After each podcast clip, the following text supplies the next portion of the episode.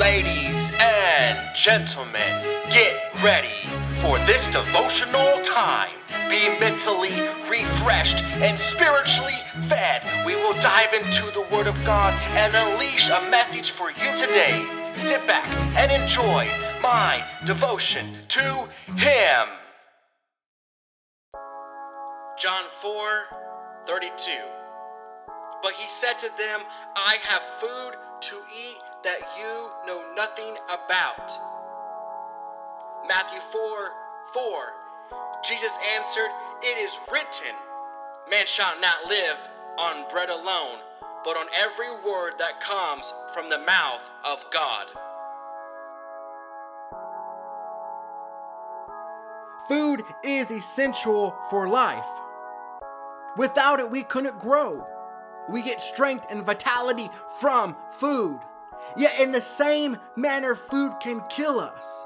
Improper diets kill more people than any disease that we face. Our soul needs nourishment as well. The things we think on and the desires in us are a source of food for the soul. Jesus valued spiritual nourishment more than he valued physical nourishment. We should set our desires on the things of God so that the spiritual matters are more important to us than our physical food. The wrong diet for our souls is the leading cause of failure, depression, and ultimately destruction in Christians today. Being spiritually minded produces life and peace, but being carnally minded produces nothing but death. Romans 8 6. Now, another thing is, when we live like the world, our minds are set on the things of the world. And when this happens, we start to starve our spirit man. And we have set our soul on a very unhealthy diet. For some, taking care of their body, it's constantly running through their minds day in and day out. What can they do to look better, to feel better, to be better? But is this the same energy that we are using to take care of our spiritual body and our spiritual life and our spiritual health? Jesus said that He has food we know not of. He has spiritual food for us and it's waiting. It's in the Word. We read the Word and food is deposited into us. The simplest way that we can make sure we are receiving the food in which we need is to make sure that we are eating the right food in the first place. You cannot give a newborn a piece of steak. You cannot give an adult baby food as a complete meal. Why not? Because these things are not sustainable to fulfill the requirements of the body in its current state. They are good to have, and they are complete meals if it is given to the right person who's in the proper state.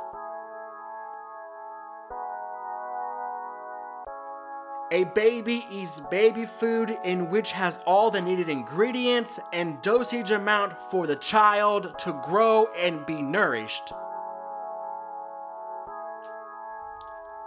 A steak would be logical for an adult due to the size, the time it takes to chew on it, and the work it takes to get it down. The period of digestion in which would help to fuel us and nourish us. You see, Christianity is the exact same way. First, we have to drink of that sweet, sweet milk. We eat the baby food, we eat small portions. We're getting the hang of things, and we're just taking our time to get used to what is all in front of us and let our body adjust to these new foods. As we progress in Christianity and in our relationship with God, we should have been working up the ladder to the buffet round of specialty items. And this is the most successful way to ensure that you are fed exactly what your spirit man needs. As you do this, God will reveal to you food in which you knew not of. Christians, do not be worried, afraid, or discouraged by eating the easier food. For if we never learn to eat the easier food, how can we ever handle the tough stuff? Thank you for listening to an audio message by Spirit Warrior Ministry.